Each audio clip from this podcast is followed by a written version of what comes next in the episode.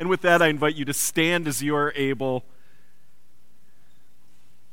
And we stand to honor God. That's why we invite you to stand as we hear from His Word. And if you've been connected with Living Waters, you know we preach in sermon series. And over the last couple of weeks, we have been um, starting a new one. And it's in the book of James called Faith Works. Now, James was the brother of Jesus.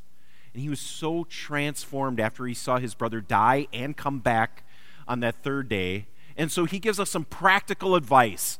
And right now, he's talking about a huge word, um, one that I think you may face or have faced or you will face. It starts with a T and ends with an temptation.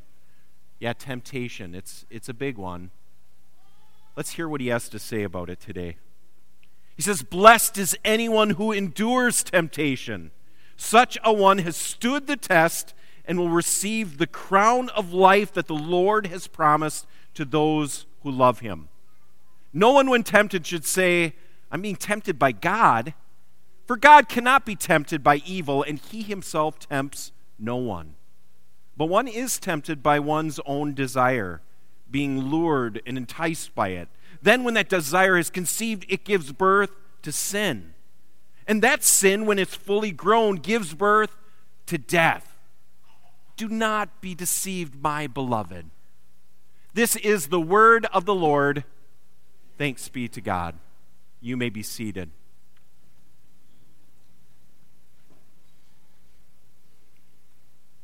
Grace and peace to you from God our Father and the Lord Jesus Christ. Amen. So I have been blessed. We are sending kids out um, on mission trips, various ones, and one of the one of the ones that we're sending kids on, actually in a few weeks, is a country I've been and I was shaped by. It's Guatemala. Now I was blessed at the beginning of my seminary experience to go with some other seminarians. And actually, one of my classmates happens to be here. Brett, you rock. Your beard is better than mine, so you're awesome. But I went with some students, and it was so amazing because Guatemala, you know, the countryside is exactly like uh, North Dakota flat. Okay, it's not at all. it's got mountains and dormant volcanoes, and it's lush and it's incredibly beautiful. And what's even more amazing is the people there. The people are even more beautiful. They don't have very much. In fact, we would come and visit people's homes during those couple weeks there. And literally, you'd have a family of seven or more in a room. It was this with no running water. And they were so grateful and they were so proud and thankful to invite us into their homes, to host us. And again and again, we would hear from them with smiles on their faces Gracias a Dios. Thanks be to God. It was life changing. Mission trips do that. It's a chance to serve others, but God shapes us in that. So during that time, you know, they, we, we went to this little village, and it's not really little, it's small, but there are many people 17,000 on a lake, Lake Atitlan. And the people there, there's, there's something more than just 17,000 people there. There's something more than faith, something more than smiles. There are cats and dogs everywhere and a lot of them are mangy and gross, and you're like, ugh. Um, and you could actually hear when someone was moving around in the village at night. You'd hear them walking because guess what? Everyone's everyone's home, everyone's asleep. But you could hear in the middle of the night when someone was walking because of the dogs and the cats. You're like, oh, they're going down the street just a little ways. Oh, the dogs are barking, and oh, there's a cat meowing. That's how you would know people are coming. But they said something big. They said, don't touch them. You know, they're, they sometimes have some diseases and things, but more often than not, they're, they, they're kind of wild. So just watch yourselves. And so we would, you know, we'd, we'd kind of stay away from them. And then one time we were hanging out and we were listening to someone and they were talking about life and um, life in Guatemala. And I was in the back. There were probably about 20 of us listening to this. And as we were sitting there, this cute cute little kitten just comes up he starts purring. And he's right next to me, and I kid you not, I look down and he looked just like this.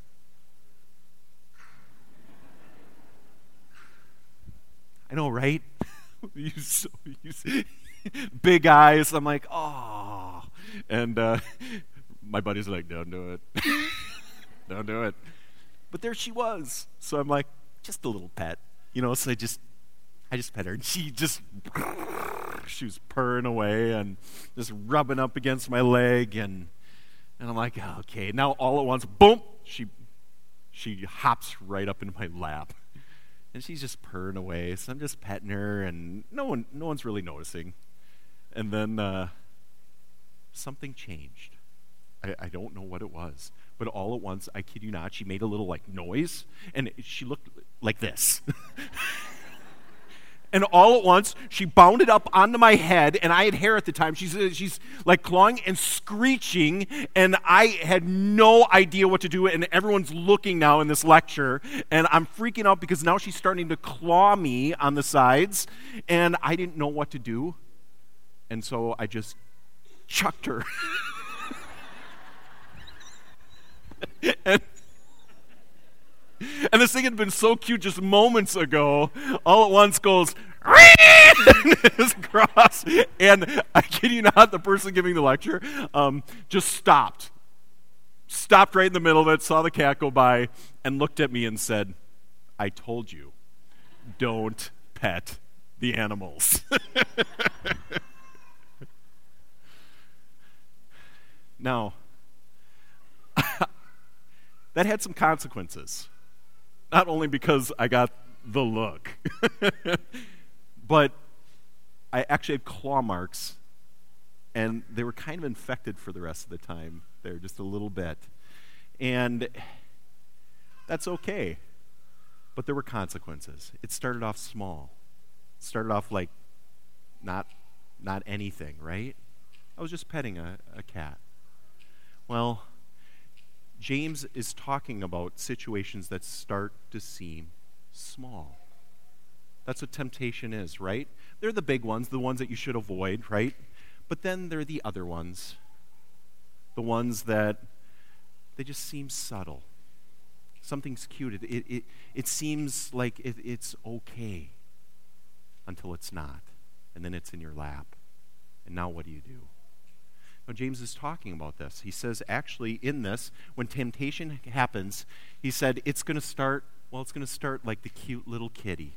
Um, it's going to start, but have you noticed this? Have you seen in like shows and movies, there's always an angel and a devil on the person's shoulder, right? And they're being tempted by the devil. Oh man, the evil version of themselves is telling them. James is telling us when something small or big, when temptation comes, he says it's awfully easy. People must have been saying, the people he's talking with, it's awfully easy to blame others. And from the very beginning, you know, um, God has Adam and Eve in the Garden of Eden. They're in paradise, right?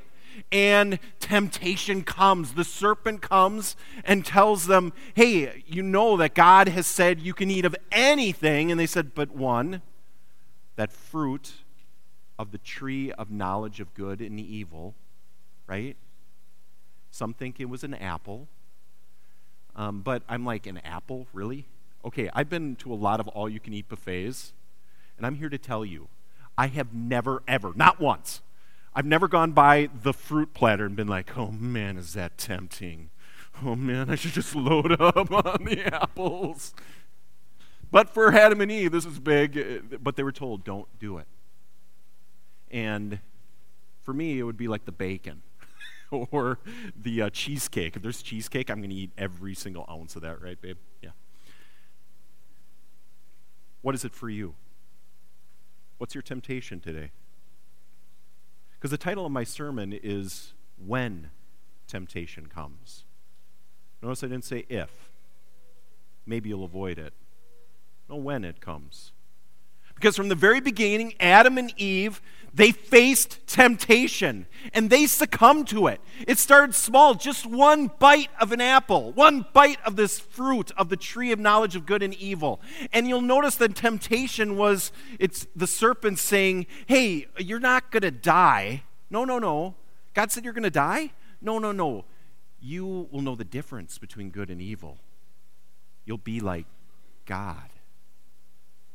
And I want to pause there and say that means one way to be like God is to know the difference, to know the difference between what is right or wrong, and good and evil. And sometimes it feels like we have a good cop and a bad cop, an angel and a demon on us. And we can it can be awfully easy to blame them, to blame others. Do you notice if you know the story, and if you don't, that's okay. When Adam is confronted by God after they've eaten, what does what does um, Adam say? She made me do it. he automatically blames Eve. And Eve then blames the serpent and says, It was the serpent who did it. And it's so easy to blame others when temptation comes and when the consequences happen, when that thing is right in our lap or right in our grill, when the consequences you can't cover. But this is what he says. I want you to see this. This is really important. But one is tempted, he says, not by the angel or the devil on your shoulder. No, one is tempted by one's own desire. So, uh, Kayla and I, there's lots of times that we're like, you know, something happens, it feels like an obstacle, it's something against God or something we think is not good for us. Um, we say this a lot Not today, Satan. I wonder if James is saying, look in the mirror. Because when temptation happens, it's not Satan, it's not the little devil on you. No, it's your own desire. And maybe it seems small, whatever that temptation is. But it's going to grow, he says. It's like the cat, right? It started off just down here, seemed innocent, but then it was up, up right there, and I, I couldn't get away from it. And I didn't care. it was right there it grew. And then all at once it's on my head. And he says the same thing with, with, with our desires. It starts as desire, but then it's in your lap. Now it's sin. Now it's personal. Now you're, you don't know what to do with it. And you're like, okay, do I keep this up? Do I uh, no? And then he says, all at once, it's a consequence. All at once, it's huge, and it was desire, then it's sin. Now he says the consequence is death itself. And it reminds me from the very beginning what people have faced. Adam and Eve are kicked out of the garden. And their consequence, well, it was to be like God by eating the fruit, but ultimately led to their death. Temptation has a way of growing on us. And I don't know what you're facing, but I know it's there. And so, what do we do? What do we do about this? Well, I have some practical advice from James. He says, don't enter into it. You know what he's saying? He's saying, just chuck it off like I did for that animal. Just chuck it off. And how can we do that, though? Well, I want you to know, first of all, we need help. And thankfully, Jesus he said when he had to leave, when he had to face the cross, he said, I'm going to send an advocate for you. And God is not going to tempt you, James says. And Jesus echoed that. So I want to show you actual footage. This is me facing some kind of temptation, and maybe you too. I want you to see this footage of what God is actually doing during that time. Let's look at this. Okay, this isn't actual footage, but God is the mouse not Gus Gus, he's Jaq. Look at. God's trying to block, trying to. Oh, now he's going to pull. Yep, the Holy Spirit's working now. He's still, our desire's still there. Oh, man. And God just pulls. That's what God is doing. When temptation comes, and it will come, God wants you to just chuck it off, and He's not trying to tempt you. No, He's trying to lead you through it and away from it. So today, I don't know what it is that you face, but God's right there. He's not far away. He's going to lead you through it. What do we pray together during the Lord's Prayer? Lead us not into temptation, but deliver us from evil. Sometimes that evil even comes from our own desires, starting small. So now what do we do? We've chucked it off. Well, it's amazing. Today, Today, now, we can help others by leading them away from temptation, leading them away from something that's blocking them from God's path. So, you and I have that gift because of that Holy Spirit to love others, to forgive others, and to show them that they are never, ever alone, and God's not waiting to trap them. God's not waiting to lead them down a path and then they'll earn the love. No, through us, through our actions, people may also experience God's love. So let's do that today. It may start small. Today, maybe there's someone in your life that really they need just some hope. They need a text. They need a phone call. Maybe they have such health things that their yard is just in shambles. And you have the ability to, to help them. Maybe it's going on the way out, you're like, man, Dan kept going on and on. I'm so tired, so you're going to stop at Starbucks. And on the way through Starbucks or Caribou, you're going to pay for the person behind you, and you're going to start some joy and some kindness. It starts small, but we can start to grow God's path and God's kindness and God's love in a new way. Let's do that together for God. Amen. Let's pray. God, thank you so much for the way you are always trying to lead us to forgiveness and love and life. So, God, as we come to temptation, it may start small, it may seem like it's innocent. But as you shed that beautiful light, you, you, you're helping us realize that it does grow into something harder and darker and ultimately even the consequences could be death. God, lead us away from temptation. Lead us to the path you hope for us. Help us to bring others along. We love you. And all God's people said, Amen.